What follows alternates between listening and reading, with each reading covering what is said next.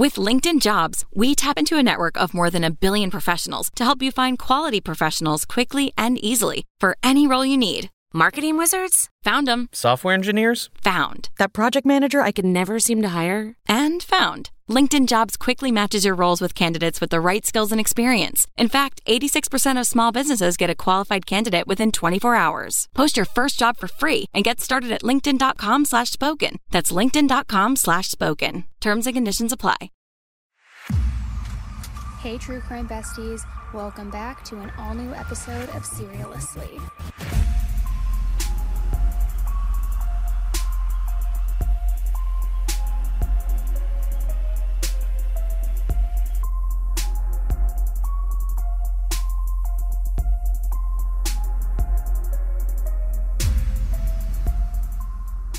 Hey everybody, welcome back to an all-new episode of Seriallessly with me, Annie, your true crime bestie, here to break down yet another wild, crazy-ass true crime case.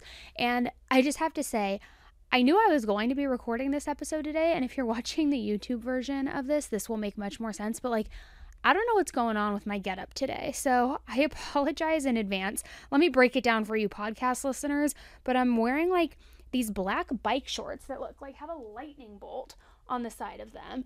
I'm wearing a Guns N' Roses graphic tee, and then we need to do a close-up of the shoes here, guys. Let me just show you. I got these new platform Crocs, which I am a Crocs virgin. I have never owned a pair of Crocs in my life. Personal choice, but I tried on my friend Callie's over the weekend and they were so extremely comfy. These ones are not traditional Crocs. They look like a platform with a 90s platform with a big slide strap across the top. So I bought them, and then I never thought I would wear Crocs. I never thought I would wear the little charms on it, which, fun fact, they're called gibbets, but I kind of went wild. And so you can see this on the video version, but let's get a close up. Let's zoom in on this bad boy. I basically got the charms on here that represent everything I love in life. I have a croissant on there. They don't have Diet Coke, but I put a regular Coke bottle on there, popsicles, seashell for the beach. On my other one, I have an avocado because I'm obsessed with avocados. And it's just a nice way to personalize my feet. These are really cool, actually. So maybe I'll put a link to these in the description or the show notes. But anyway, so I'm wearing these Crocs with these charms all over them. I'm wearing these bike shorts with a lightning bolt, this Guns N' Roses t-shirt. I don't know what's going on, but whatever. Regardless, I've got an insane case for you today, guys. Now, we all know that the case of the financial fraudster and fake German heiress, Anna Delvey, took the world by storm and even inspired the Netflix hit series that people couldn't stop talking about. And she just kind of became a sensation, internet sensation with the memes, with everything, pure gold. But more than that, people were just captivated by her scheme to secure a $22 million loan, all to start an art foundation by pretending to have a German trust fund worth over $40 million. Now, if you've never heard of that case, the craziest part of it was that she jumped through so many hoops, flying by the seat of her pants the entire way, and it was all for nothing because she never even got the money for the foundation. Before the loan was approved, Anna's lies, her forgery, and her financial misgivings all caught up to her, and she was arrested for fraud and exposed to the entire world. But now, Anna hold my beer, because there is a new scammer in town, and some people say that she blows Anna out of the water, because unlike Anna, she actually ended up securing a mind-blowing amount of money from the banking giant JPMorgan. So much so that she is now facing nearly 100 years in federal prison.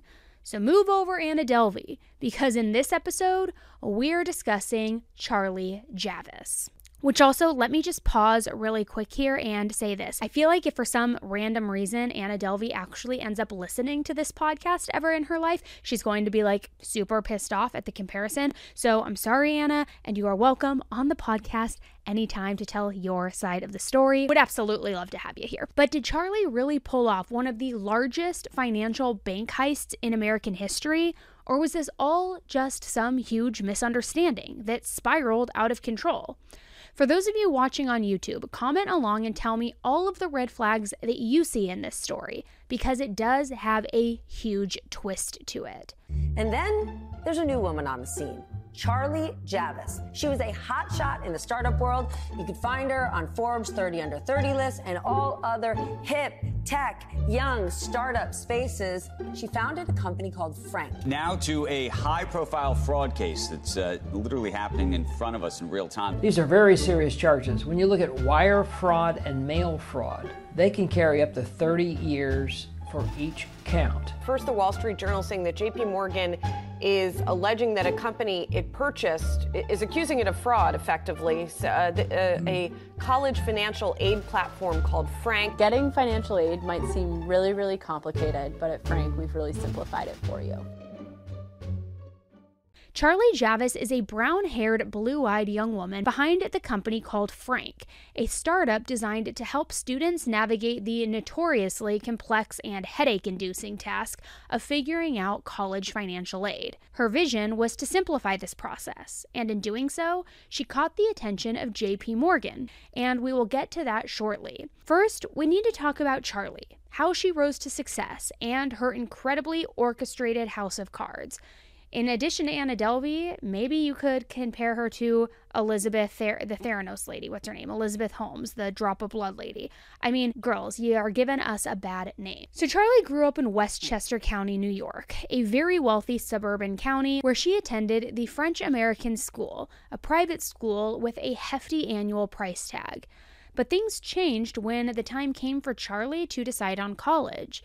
According to Charlie, she considered attending school in Canada in order to cut costs. However, thanks to family help, scholarships, and student loans, she attended the Wharton School of Business at the University of Pennsylvania. So far, from the outside looking in, her journey to get there looked pretty perfect. Wharton has an acceptance rate of only 9%, and Charlie was accepted during early admission. So, Charlie, let's hear your story, right? I know that you're an entrepreneur at heart.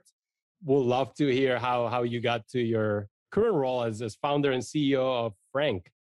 Yeah, well, I'd have to say I was always really just guided from the concept early on that if you really do what you love, you'll figure out a way to make money and do well and do good in your career at the same time. And from a really early age, having grandparents that were Holocaust survivors, education was always kind of the first and most important thing in my family. And I've been lucky to have been given the opportunity to attend world-class institutions. And if you have the ability to pay it forward, it's one of the kind of best things one can really do.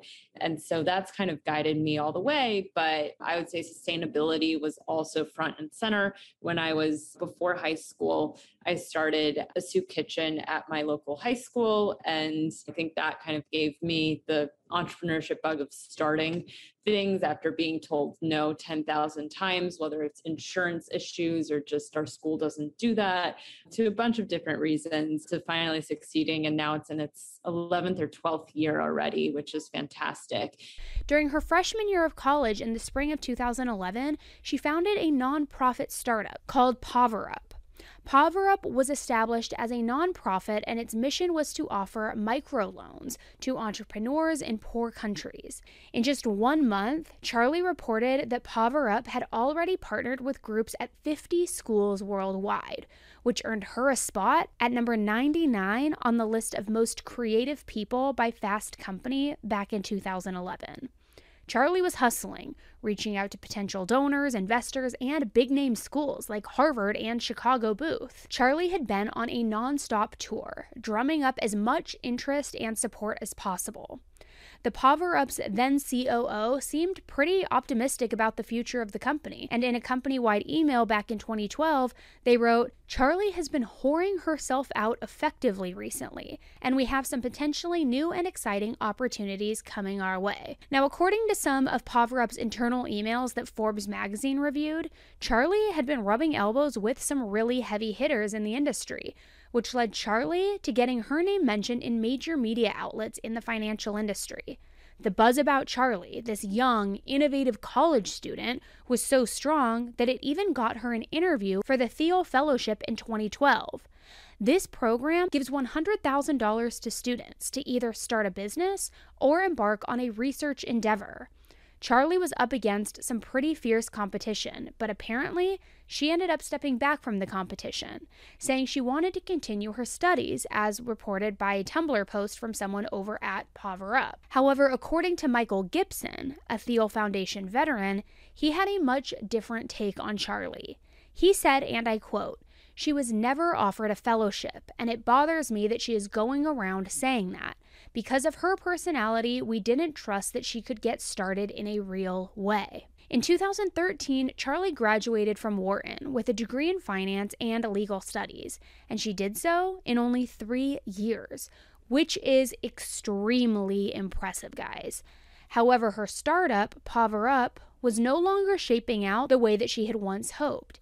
Despite claims of partnerships with influential organizations and individuals promising major growth, some of these collaborations were fabricated entirely or never actually played out how Charlie said they would. This wasn't surprising to many of her classmates at Wharton either, who described her as nice, but that she had a tendency to name drop and portray herself as this larger-than-life image than what the reality really was and who she really was.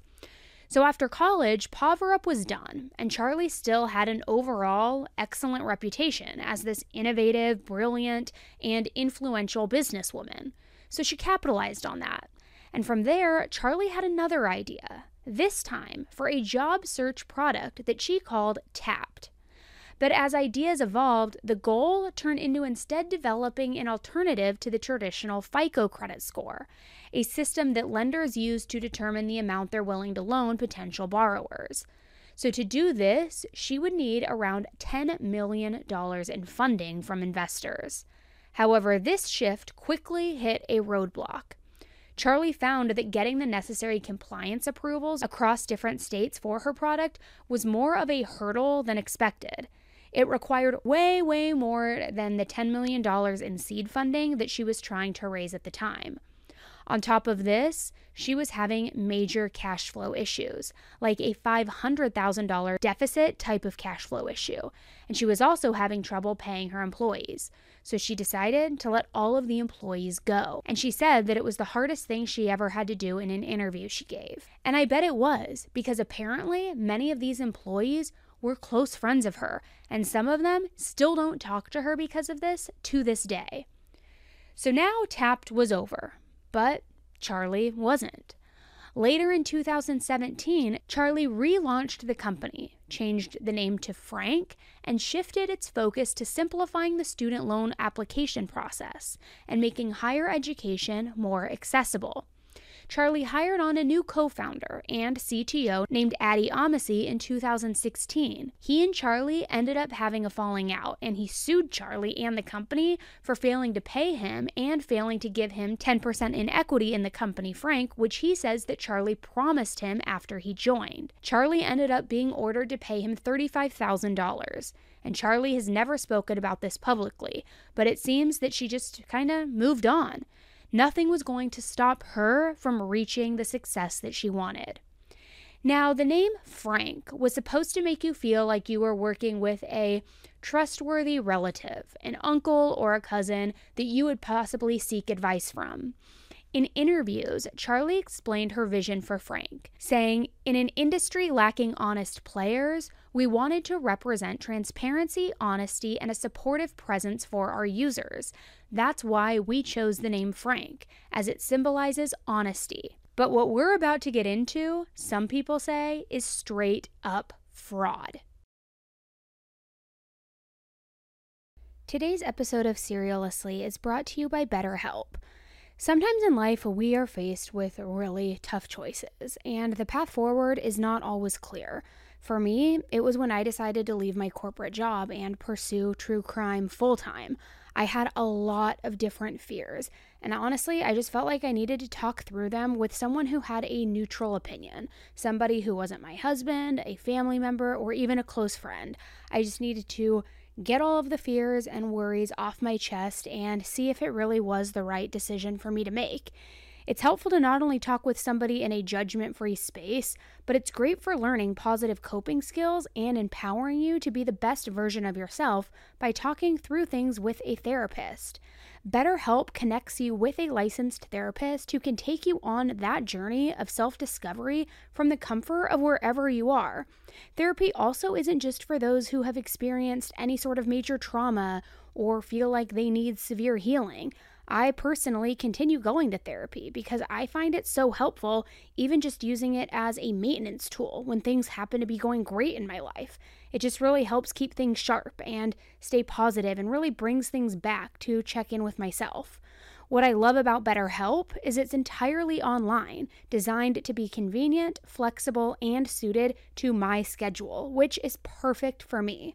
Just fill out a brief questionnaire to get matched with a licensed therapist, and if you aren't vibing with your therapist for any reason, it's totally okay, and you can switch therapists at any time for no additional charge. Let therapy be your map with BetterHelp. Visit betterhelp.com/AE today to get 10% off your first month. That's betterhelp.com/AE. With LinkedIn Jobs, we tap into a network of more than a billion professionals to help you find quality professionals quickly and easily for any role you need. Marketing wizards? Found them. Software engineers? Found. That project manager I could never seem to hire? And found. LinkedIn Jobs quickly matches your roles with candidates with the right skills and experience. In fact, 86% of small businesses get a qualified candidate within 24 hours. Post your first job for free and get started at linkedin.com/spoken. That's linkedin.com/spoken. Terms and conditions apply. Each year, there is a whopping $150 billion in federal student aid that is up for grabs. This pot includes grants, loans, and work study opportunities. But to get a slice of that, students need to fill out the free application for federal student aid, or also known as FAFSA for short, which I'm just going to call it FAFSA. In a survey of 2,000 undergrad students and their parents about whether they filled out the FAFSA form, it turned out that only 25% of undergrads finished the FAFSA in the first month that it was open. Even more surprising, only 77% of them ended up completing it at all. Now, not doing the FAFSA means missing out on some big opportunities. Federal grants are basically free money for college. The personal finance site NerdWallet looked over the numbers and found that students eligible for Pell Grants left $2.6 billion in free FAFSA college aid on the table back in 2018, all because they didn't submit the FAFSA. So this got the wheels turning. It got Charlie thinking.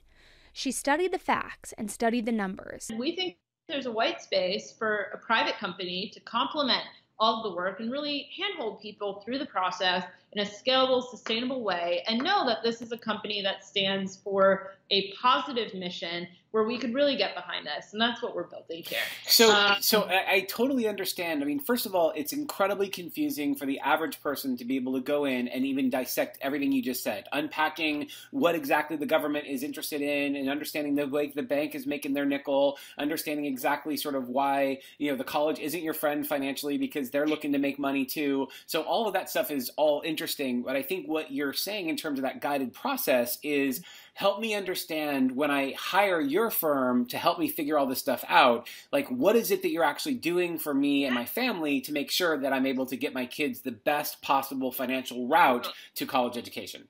So the first step with financial aid is looking at FAFSA, and that's the free application for federal student aid. This one form is responsible for determining how much money you as a family are expected to contribute towards your college education.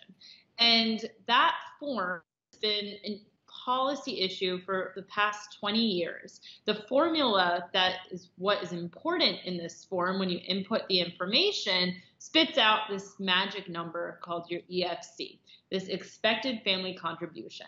And it seems like a black box, so no one understands it. And it's worse because in order to get this number that no one understands, you have to go through hours of pain and labor to be able to submit your information. So what we do is make the FAFSA form, and this is the first product, a lot easier, and people are finishing it in under 5 minutes.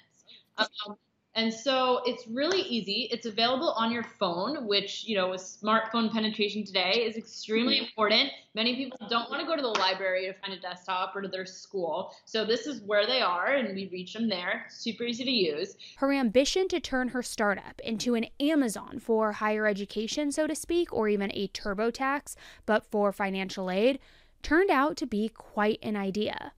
But at first, Charlie had some challenges in convincing investors that this would actually work. And the major roadblock, and you might hear it from other female entrepreneurs who are trying to pitch like tampon companies or like underwear, who knows, but male investors just don't know about that whole segment of the market. Now try and take a segment of the market where investors who are usually wealthy, have inherited it or made their money, have zero exposure to FAFSA or the financial aid process.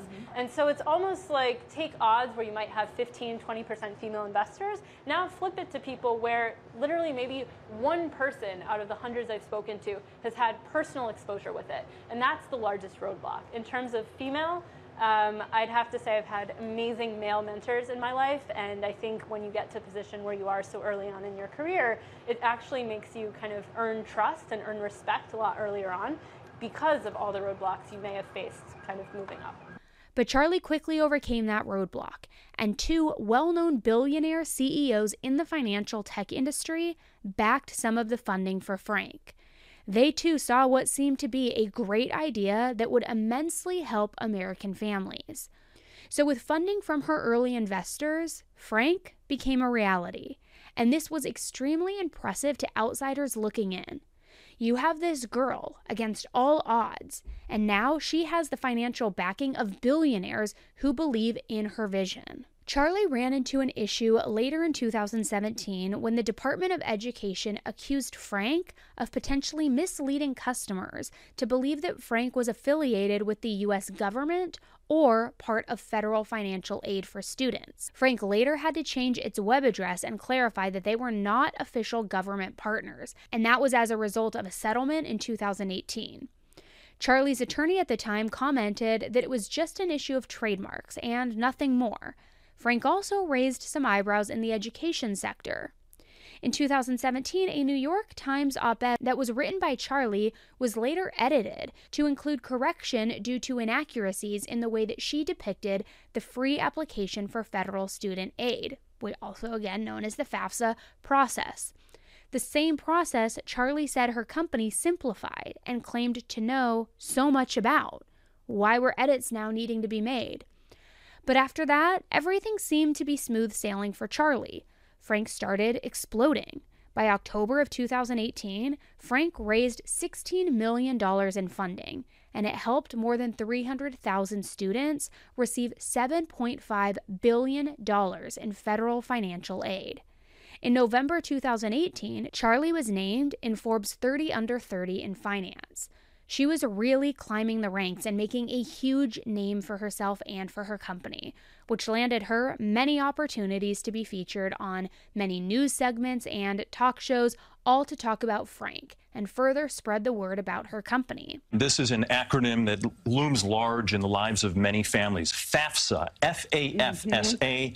My kids are 16, thinking college. Your kids are a little bit younger, but everyone's thinking college. Yeah, and there's so much to learn about this, including the fact that the choice of your kid's major could affect the loan rate they get if they're borrowing money to go to school. But don't worry, we have someone here that can help us with everything that we need to know. Let us introduce you to Charlie Javice, founder and CEO with withfrank.org, a company that helps students with the financial aid process. Thank you so much for being here with us. It all starts with FAFSA, right? Walk us through that. Oh, man, yes. So everything, the first step is FAFSA.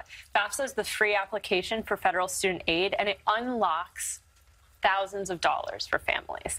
And so it's loans, it's grants, it's scholarships, and it's really the one application that you need to do to get access to all that aid. And who should apply? Who should file the FAFSA? Because as you know, there's so many 6 income, six-figure income families in our region. I mean, that's a Metro North conductor married to a veteran cop, right? Oh, yes. So we like to say there's no one too poor to file FAFSA or too rich to file FAFSA. And so if you have a household income that's probably $250,000 or under, you should likely apply. That being said, if it is over, you still have opportunities for scholarships and grants, so it's for everyone. So take the few minutes it takes to apply and really see what you're eligible for, because that's the best starting point you can get before going to college. So your company, withfrank.org, is about 2 years old. You've already helped about $7 billion in funds for higher education. And the best part is it is free for the consumer and the students that are signing up. So how does this all work? Yes, so it's totally free. That's really important to us for all students to benefit from. So a student takes a picture of their tax returns. Then we do all the tax math for you. So no math errors that can put you into very complicated verification, very simple language. We take a flow that might take hours with the federal government, and most students take 4 minutes with us. So that's more or less how it works. You see how much you're eligible for, then you can go to school, feel confident, see what your bill is, and then figure out the gap to help you. In 2019, Charlie was named in Crain's New York Business 40 Under 40. But the following year, Charlie ran into another issue. In 2020, bipartisan Congress members raised concerns about Frank's supposed deceptive practices, and they asked the FTC, also known as the Federal Trade Commission, to investigate. The worry was that Frank might be creating a sense of false optimism and even confusion among students and potentially profiting off the data obtained from these misled students. In response to these allegations, the FTC issued a warning letter to Frank, suggesting that the company may have misled students about acquiring relief funds related to the coronavirus. One financial aid expert said, and I quote, "Their assertion that the FAFSA could be completed in 4 or 5 minutes wasn't entirely accurate. It was somewhat quicker since they omitted questions from the FAFSA, but the problem is those questions are crucial for some college-bound students." But none of this affected Charlie, her company, or her pitches to investors, who were still interested in getting to know more and investing their money in the company, or consumers using Frank. Actually, quite the opposite. At the start of 2021, Frank's website stated that its user base had now reached a staggering 4.26 million students. Charlie was now only 28 years old and had raised $20 million in funding for Frank. So Charlie approached JPMorgan, who I'm just going to refer to as JMPC now moving forward. She approached them in the summer of 2021. At an initial meeting in July of 2021, Charlie told JPMC that Frank had significant engagement with college-aged students, a market segment that JPMorgan wanted to grow. Charlie stated that Frank had 4.25 million users, defining a user as an individual who created a Frank account by entering a first name, last name, email address, and phone number on the Frank website. She distinguished these users from website visitors, representing to the JPMorgan diligence team that since 2017, Frank had more than 35 million visitors to its website. Charlie brought all of the documentation that she had to back this up in this meeting. She included a spreadsheet with a column labeled FAFSA in process, showing that 4.265 million students had started a FAFSA form with Frank, which of course required creating an online account with Frank. And she also showed that more than 2.1 million students fully completed the FAFSA form through Frank. She went through all of the nitty-gritty details. She worked hard to persuade JPMorgan to see Frank like she did and like the investors did, explaining every question that they had and anticipating the next one. Based on the July 21st meeting and the documentation that she brought with her, JPMorgan confirmed Frank's definition of its customers and users who created a Frank account.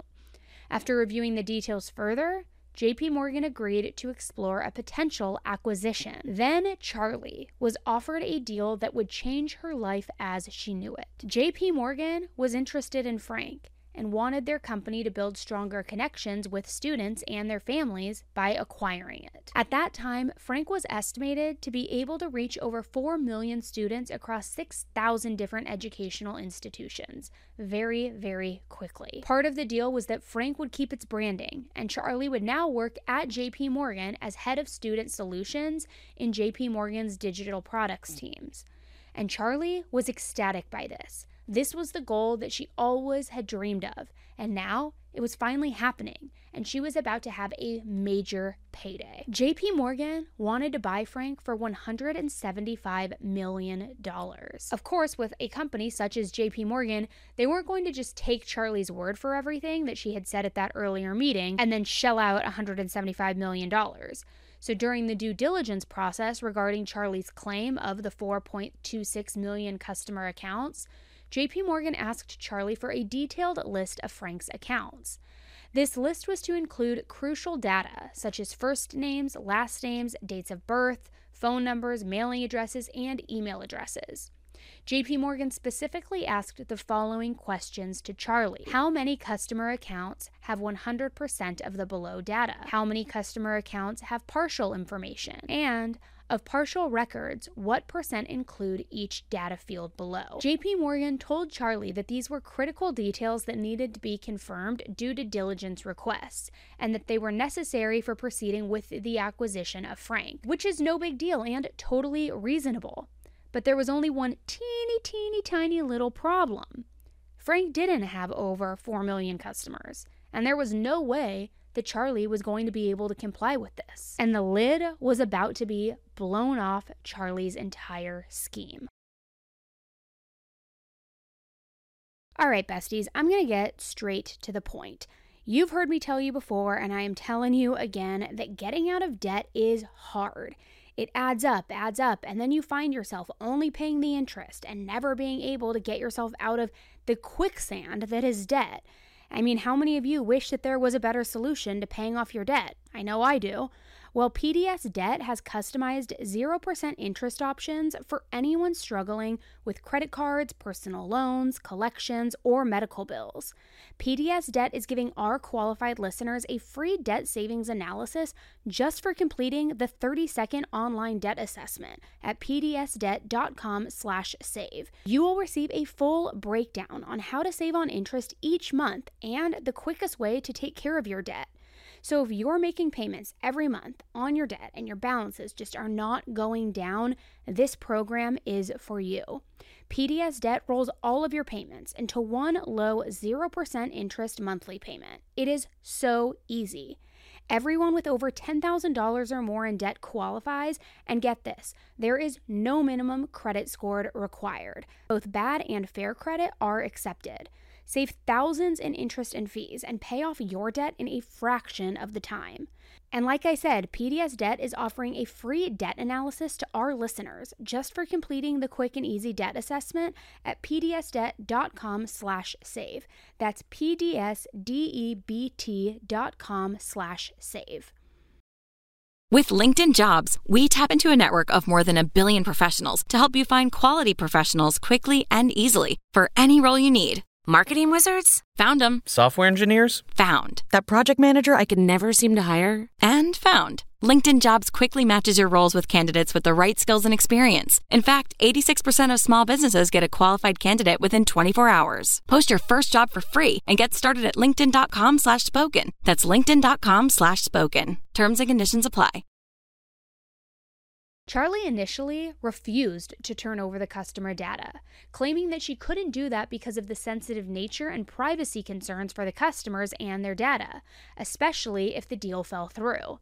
Now JPMorgan would have all of her business's information. But that wasn't the real reason. A good excuse, yes, but not the real reason. Charlie had previously gone through negotiations with another company before JPMorgan. When they saw Frank's actual numbers, they backed out of the deal completely. JPMorgan agreed to have a third party validate the customer list and the information so that Charlie wouldn't have any of these privacy concerns that she was claiming to have. So now, the ball was back in Charlie's court, and it was all up to Charlie. She had a choice: either tell the truth and risk losing the deal, or get as many customers as quickly as possible to reach 4.26 million. And she had balls, and she chose the latter. The only problem now was there was quite literally no way in hell for her to do that, because the real number of customers was less than 300,000. Yes, she was claiming 4.26 million customers, and in reality, she had less than 300,000. So she was going to have to make up fake information, fake data accounts, fake customer accounts for millions and millions of users that also had to be vetted, all in order to get this deal to push through. It is insane. And let me just say, if getting real customers was that easy and was possible to begin with, then she wouldn't be in this predicament in the first place. So Charlie concocted a plan. Charlie and her chief growth officer, Oliver Amar, initially approached Frank's director of engineering. They did this to generate fabricated customer details using synthetic data produced by computer algorithms. Feeling uneasy by this, the engineer questioned Charlie and Oliver about the legality of this request. Charlie tried to convince the engineer that she wasn't asking him to participate in any illegal activity.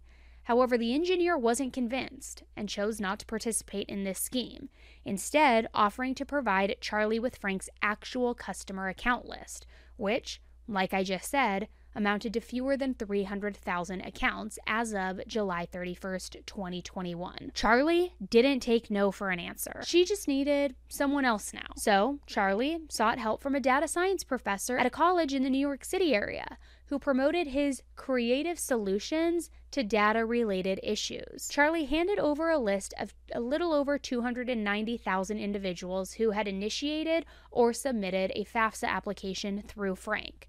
She then had the professor generate 4.265 million customer names, email addresses, birthdays, and other personal details based on the list that Charlie provided. And Charlie and this professor also went over their plan via email with each other. Their goal was to sample first names and last names independently, and then ensure none of the sample names were real. For their addresses, the professor told Charlie that he couldn't find addresses in his files and asked if he should make them up. Charlie said that's fine, but she wouldn't want the street to not exist in the state. But the professor figured out that creating real addresses may not be doable because the addresses he was getting from the white pages, from whitepages.com, had missing fields. So Charlie just said, okay, well, if we can't do real addresses, what's the best we can do? And they found another way. Whenever the professor reviewed all of the fake data that he made up, he noticed that it might be suspicious that some of the customers were living, attending high school, and attending college, all in the same town and state. Even telling Charlie, look, this would look really fishy to me if I was auditing this. But Charlie was apprehensive about the email addresses. She asked the professor if the email addresses looked real with an eye check, or if it would be better to use a unique ID. And he said, yeah, they will look fake. So they decided to create a unique email for all 4.26 million fake customers. The professor also had trouble adding certain college names to the list, so Charlie suggested a perfect workaround of sorts, randomly assigning a college within the same state. He also told Charlie that the initial data she gave him had the same phone number listed for 676 people. Charlie just said he needed to double check that the duplication wasn't more than 5 to 7%. So somehow, some way, the professor created a list of 4.265 million fake customers, all with fake information. And she sent that list over to a third-party vendor who would validate the list. While Charlie was working on this fake list, her CGO, Oliver, was busy reaching out to ASL Marketing. This is a marketing firm that claims to have the most comprehensive and accurate and responsive data of high school students, college students, and young adults that's available anywhere. So Oliver purchased a list of 4.5 million students for $105,000. But it was too late to use that information now, since Charlie had already submitted that list to the third party for vetting. Until then, Charlie would just have to wait and see if her plan worked, and if she could pull off tricking this third-party vendor into validating her list. And get this, guys, somehow it worked. I don't know how, but it worked. And as soon as Charlie got the news that the third party validated the list, Charlie told the professor to destroy the list and not give JPMorgan anything else. And that was the end of it. The professor sent Charlie an invoice for $13,000 for his work and included the line items for every data point he created, like names, emails, birthdays, etc. And Charlie immediately sent it back, said to resend it for $18,000, and said, just put data analysis on the invoice. And the professor did that. Now, I know what Charlie did was highly illegal, But you kind of have to laugh that the professor sent an invoice with the line items of what he helped create in their fake customer list. You know Charlie had to be like, you literal imbecile, why the hell would you give me an invoice for the description of the crimes that we just committed? And I think that's why she sent it back with a higher amount, kind of like paying him off, being like, oh, no, I'm not going to pay you 13 grand. I'm going to pay you 18 grand, but change the description to just data analysis. Let's not outline the crimes itself. Now, although that might be the pot calling the kettle black, because how smart was she to be emailing back and forth with the plans? Also, it's like, now you covered it up in the invoice, but what about all of the digital documentation of you guys emailing back and forth to hatch the plan in the first place? But whatever, to each their own. So shortly after this third-party vendor finished their validation process, and with JPMorgan now happy, they were ready to move forward with the deal, with this acquisition. After signing the merger agreement, Charlie called the data science professor again. This time, she wanted him to cooperate with another third-party vendor called Information with an E, and she wanted to do this to secure more email addresses to supplement the ASL list that Oliver had purchased. Charlie decided to buy this additional email data, knowing full well that JPMorgan had always planned to market its products and services to both existing Frank users and future student accounts.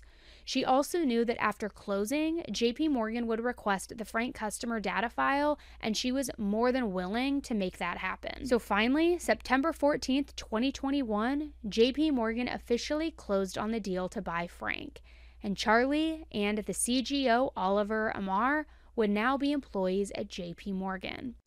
So it's funny because when I told my mom the news, she said, of course, JPMorgan bought Frank. You said you would, they would be your number one when you started the company. And what, really attracted me, honestly, was the people. I started this company, and one of my favorite parts of the job is working with amazing people from all different backgrounds. And what was truly amazing was the leadership to daily managers. Everyone just had such different perspectives. I probably met one or two men in the process. The bank is run by two really fantastic women, and a lot of the leadership is just so inspiring. So that really was what drove me to make that decision. And, from a secondary perspective, I believe Chase is at least the largest bank in the U.S., serving over 60 million customers in the States, which is just huge. And so I could not think of a better platform to accelerate our impact, multiply it, and really get to the next level in terms of helping students get better access to college in the U.S. Jamie Dimon declared last year he planned to get more aggressive in seeking takeovers, and he certainly made good on that promise with JPMorgan buying another financial startup. This time it's college financial planning platform, Frank. CNBC.com's Hugh Sun has the exclusive details on the story, and he joins us now. Hugh, why this deal? The short answer is what they're getting is a software platform that's been pretty effective at serving people, young people who are heading to college and need to try to pay for it. So it's got a bunch of tools. The biggest, I think the main tool is an automated service that helps students apply for federal aid. And so it's got that. It's also got a platform where they can, apply for discounted college courses, scholarships, negotiate their federal aid that they've gotten from, and other things. So basically, what they've got is, this tool that has grown a pretty good user base. It's got 5 million users, and JPMorgan wants to get in on that. They want to basically have an affinity program, essentially. That as you're thinking about attending college, you've got to chase if all goes according to plan, you've got to chase bank account, and after that, if you graduate, perhaps you're going to add a credit card, mortgage, and auto. So this is their play to sort of get people hooked into the Chase ecosystem at an early age, which may explain why they see so much value, potential lifetime value here for what otherwise would be a smallish size transaction. Same for the one that they did with Zagat's the other day. Should we expect bigger moves, things that would really move the needle? Which, as a side note, I have no idea why that reporter was having such trouble with her words that day. So Charlie wrote this on her LinkedIn account. It's not every day that an entrepreneur gets her fairy tale new beginning, not ending. For me personally, I will continue to lead Frank as part of the JPMorgan Chase team as managing director and head of student solutions. It feels full circle as I think about how years ago I opened my first checking account with Chase as I went off to college. And now, 10 years later, with Chase credit cards, mortgage, investment, and business accounts in hand, here I am, Frank, a JPMC company. I could not have reached this milestone without my amazing team, board members, investors, and favorite partners. What binds us together is still very much our shared values of doing the right thing. Charlie and Oliver weren't worried that they had submitted a fake list to this third-party vendor because their plan was to use the list that Oliver had purchased of the most comprehensive and accurate and responsive data of high school and college students and young adults available anywhere for $105,000. That list, along with the new list that Charlie bought. Almost 4 months after the deal closed in January of 2022, JPMorgan wanted that customer data list. Charlie and Oliver had swapped out the fake list with this new list from the ASL and from that company Information with an E. For them, now there was no problem. There was no harm, no foul. They were getting a legit list now. Frank got its $175 million investment, and Charlie would still be running Frank and could fix everything. Of the $175 million, Charlie received $21 million in direct proceeds, and she moved to Miami Beach, Florida. In her employment agreement, she bargained for an additional $20 million in retention bonus, and that was payable if she remained employed with JPMorgan through the vesting dates and complied with JPMorgan's code of conduct. Oliver received $5 million in direct proceeds. In his employment agreement, he bargained for a retention bonus of $3 million. They knew that Frank would keep growing and that JPMorgan wouldn't notice. Or so they had naively hoped. They never imagined that all hell was about to break loose. I wasn't able to find out exactly when JPMorgan was going to move forward with their marketing campaign with the Frank's client list, but it was after January and before June of 2022. Unsurprisingly, the result of the marketing test campaigns were a complete and utter disaster. JPMorgan sent marketing test emails to what they believed were 400,000 unique Frank customers. Of the individuals contacted, only 28% of emails were delivered, compared to a 99% delivery rate that they usually see with similar campaigns. Just 1.1% of the delivered emails were opened, compared to 30% for a typical JPMorgan campaign. So after this, they immediately knew that something was wrong, and they started investigating. Oliver was fired on October 26, 2022, and Charlie was fired on November 4, 2022. JPMorgan had just been humiliated into buying a company for $175 million, and now they were going to go full scorched earth on these two fraudsters' asses. JPMorgan buys the company. They buy Frank, believing it had over 4 million users based on the list that they received from her and her company. Then after they bought it for $175 million, they find out the actual number of customers never even exceeded 300,000. How in the world does this happen? How does JPMorgan, right, one of the biggest, smartest global investment banks out there, somehow not figure this out before they lay down 175 large? In a lawsuit they filed against Charlie, Oliver, and the company Frank in December of 2022, they made the following claims. Charlie founded a small startup business known as Frank that seemingly had the potential to grow and become a successful enterprise in the future and appeared to have had an early proven success rate.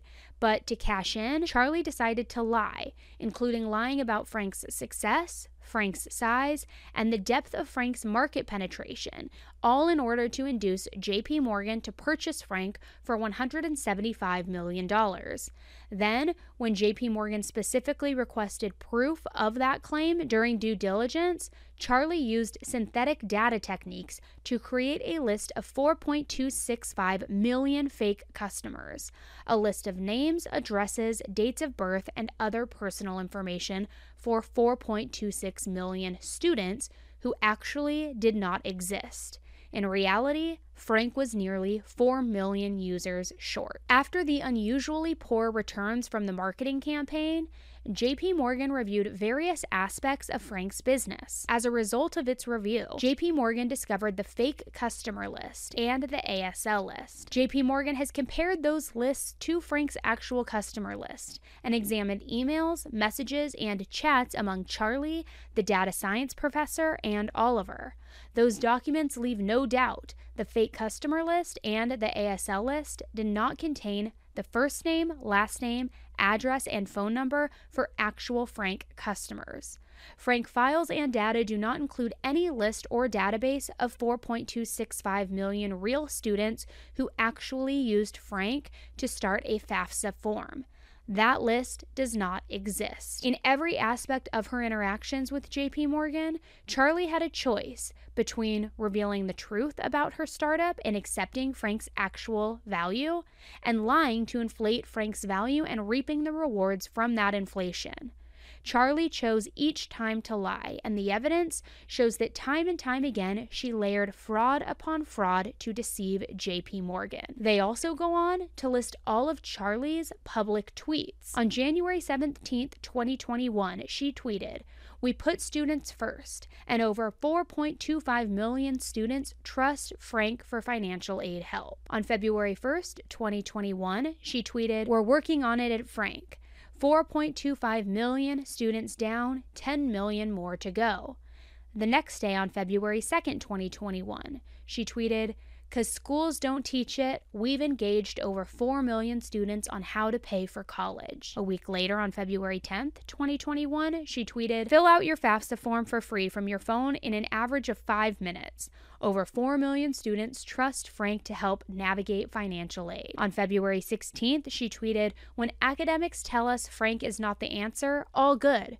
4 million plus students think we are." Then on May 8th, 2021, another tweet, reading, "Super proud of the team at Frank and thankful for the 5 million plus families who trust us every day." On June 21st, 2021, a tweet that reads, "Should have it up and running for the 6 million plus families we serve for next FAFSA form opening." They also listed archived versions of Frank's website from July 8th, July 26th, July 31st, August 11th, and August 13th of 2021, where it was advertising why 4.25 million students chose Frank. Also, quick and easy apply for aid in under 7 minutes, and safe and secure bank level security. Also, human support, happy people always. Additionally, JPMorgan also included charts that Charlie used during initial presentations, showcasing very clearly that she was saying she had over 4 million users.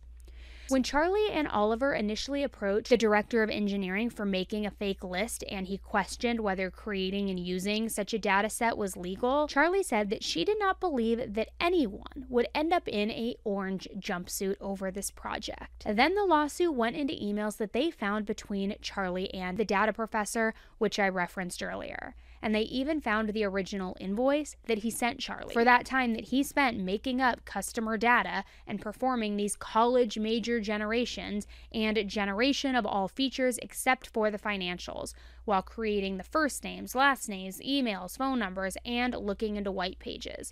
Remember, all of the line item data in the invoice. The lawsuit also went into how they first suspected that something was off, saying JPMorgan first noticed irregularities with the list when a JPMorgan employee observed that the list contained exactly 1,048,576 rows, which is the maximum permitted by Microsoft Excel. That number also did not correspond to any number of customer accounts previously identified by Charlie or others at Frank for any given time period. JPMorgan raised this issue with individuals at Frank.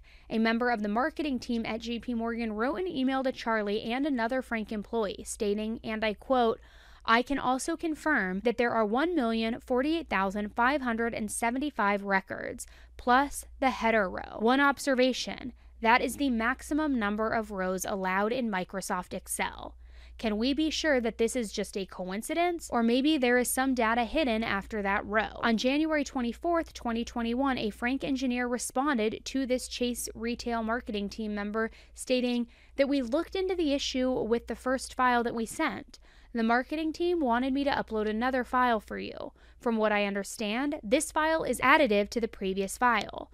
These are our FAFSA application-specific users, and this additive file contained the significantly smaller population data for approximately 135,000 individuals. Then they say, in June of 2022, JPMorgan conducted a comprehensive investigation into Frank and the merger. That investigation revealed the facts alleged in this complaint. JPMorgan has all of the emails showing the fraud that Charlie and Oliver used Frank's email accounts to create the fake customer lists, and email accounts now belong to JPMorgan following the merger. The bank closed Frank in January of 2023, and Chief Executive Jamie Dimon of JPMorgan has called the acquisition a huge mistake, which, no shit, it was a huge mistake. But it gets even weirder, guys. Charlie's lawyer, Alex Spiro, who also represents Elon Musk and Mick Jagger, called the lawsuit against Charlie nothing but a cover and said that JPMorgan was just trying to retrade the deal, and now she is countersuing them. In a countersuit filed against JPMorgan in February of 2023, her attorneys accused the bank of a massive cover-your-ass effort designed to shift the blame for a failed and now regretted acquisition to someone that they view as an easy target, its young female founder. Also, part of the counterclaim, Charlie says that JPMorgan compromised her reputation and wrongfully withheld nearly $28 million in retention payments and in equity. Charlie has also denied the bank's accusations and said that it cannot prove its outlandish claims. Charlie insists she didn't pull the wool over the bank's eyes. In her view, the accusations against her are simply payback for the bank's own blunder of shelling out too much for something they can't put to good use, or technology and data they simply don't understand.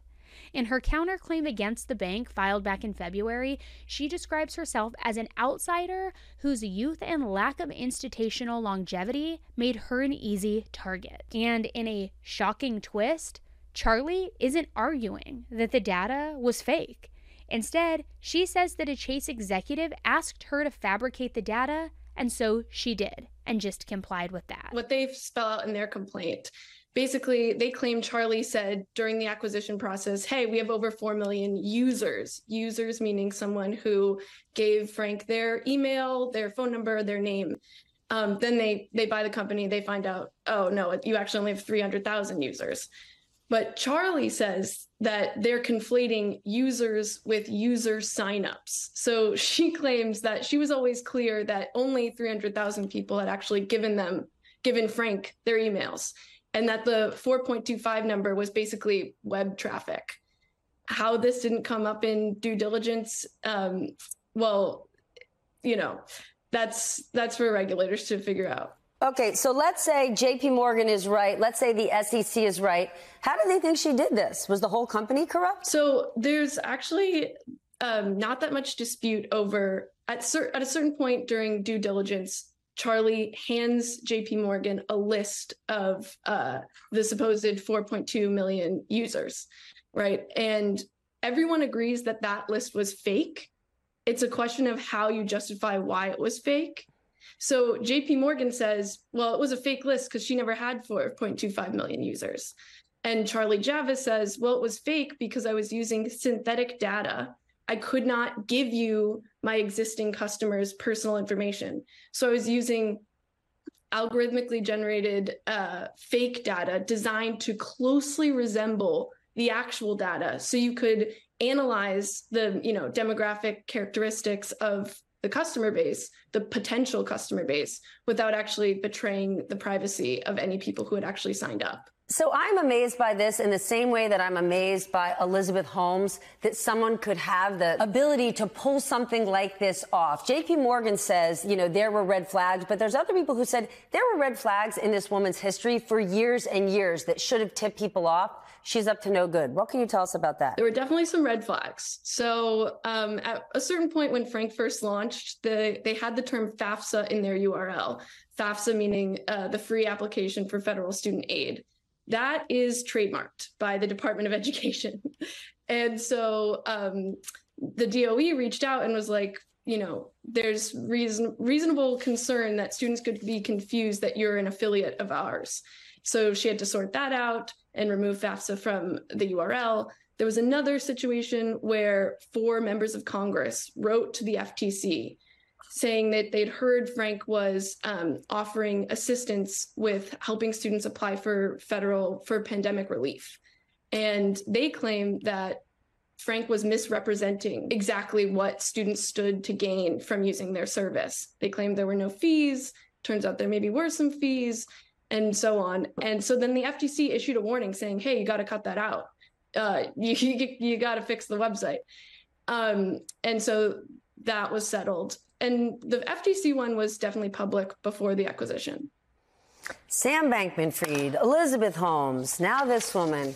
Sometimes when things seem to be too good to be true, they are too good to be true. In April of 2023, Charlie was arrested on federal fraud charges, and she is now currently facing one count of conspiracy to commit bank and wire fraud, one count of wire fraud affecting a financial institution, and one count of bank fraud, each of which carry a maximum sentence of 30 years in federal prison, and one count of securities fraud, which carries a maximum sentence of 20 years in federal prison. She was released on a $2 million bond. And Charlie, if you find yourself listening to this, hello. And also, what the hell were you thinking, girl? Come on, girlfriend, get with it.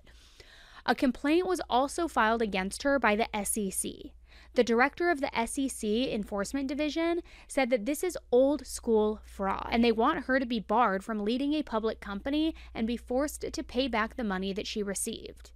In May of 2023, a grand jury indictment in Manhattan federal court charged her with the fraud charges and the conspiracy charge as well that she was arrested for. It also seeks the forfeiture of millions of dollars from her accounts. Charlie has pled not guilty to all charges. U.S. Attorney Damian Williams said, and I quote, "As alleged, Charlie engaged in a brazen scheme to defraud JP Morgan in the course of a $175 million acquisition deal.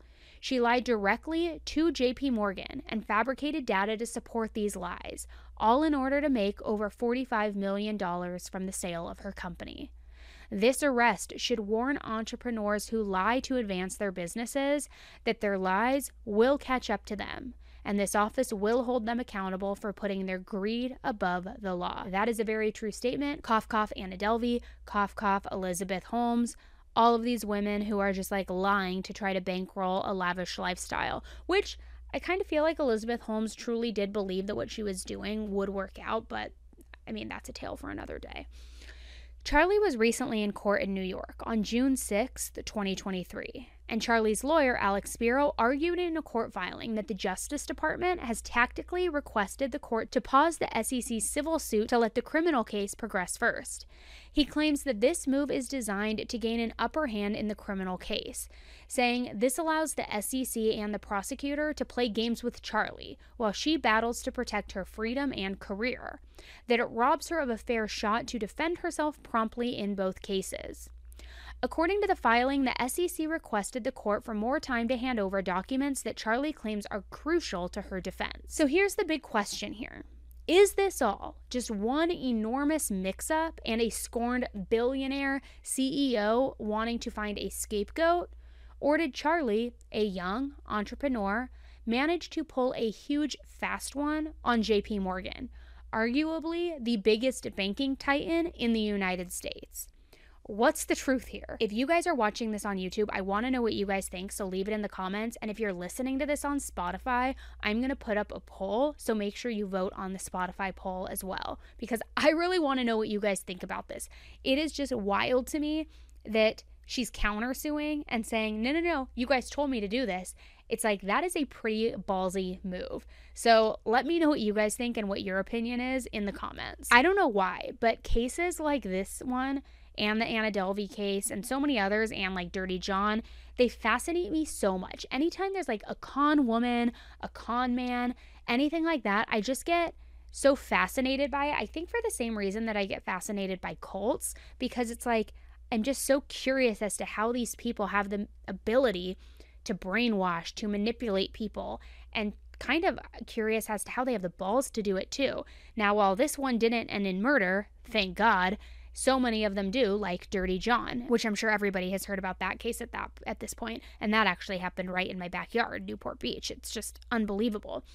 So I'm curious too, do those cases fascinate you? Because I definitely will do more of them, not only here on the podcast, but over on my YouTube channel, 10 to Life, because for some reason, I can't get enough of cults and cons. Like con women, con men, I just can't get enough. So if that's something that you guys want more of, let me know via the comments, because I always like diving into that stuff. Thanks for tuning into another episode of Serialously with me. I have some very, very exciting news coming up for you guys, so make sure to be checking back for that. Also over on YouTube, we are almost at 1 million subscribers. I can't believe it. I'm going to be doing a massive, massive giveaway when we hit that, but I do have some other exciting news coming up, so make sure that you check back for that. Please don't forget, before you close your podcast app, give this podcast a quick rating if you're listening on Apple, and if you have 30 seconds, I would so greatly appreciate it if you would write a review. It helps the algorithm, it helps push the podcast out to more people, and it's like a free way, amazing way to support the podcast. So please, thank you in advance for all of you who leave those reviews. I greatly appreciate it. Don't forget to get your free debt assessment analysis by visiting pdsdebt.com/save, and to check out BetterHelp and get 10% off your first month at betterhelp.com/AE. Both links will be in the show notes. So I will be back with you next week for a brand new wild-ass true crime case, besties. But I actually might even be back before then with a bonus episode, but I guess you will have to wait and see. So make sure that you are following the podcast so that you get notified of those bonus episodes. All right, besties, thank you for tuning in today again with me for another wild true crime case. I will be talking with you very, very soon. All right, thanks again. This is your true crime bestie signing off. Have a great rest of your week. Bye.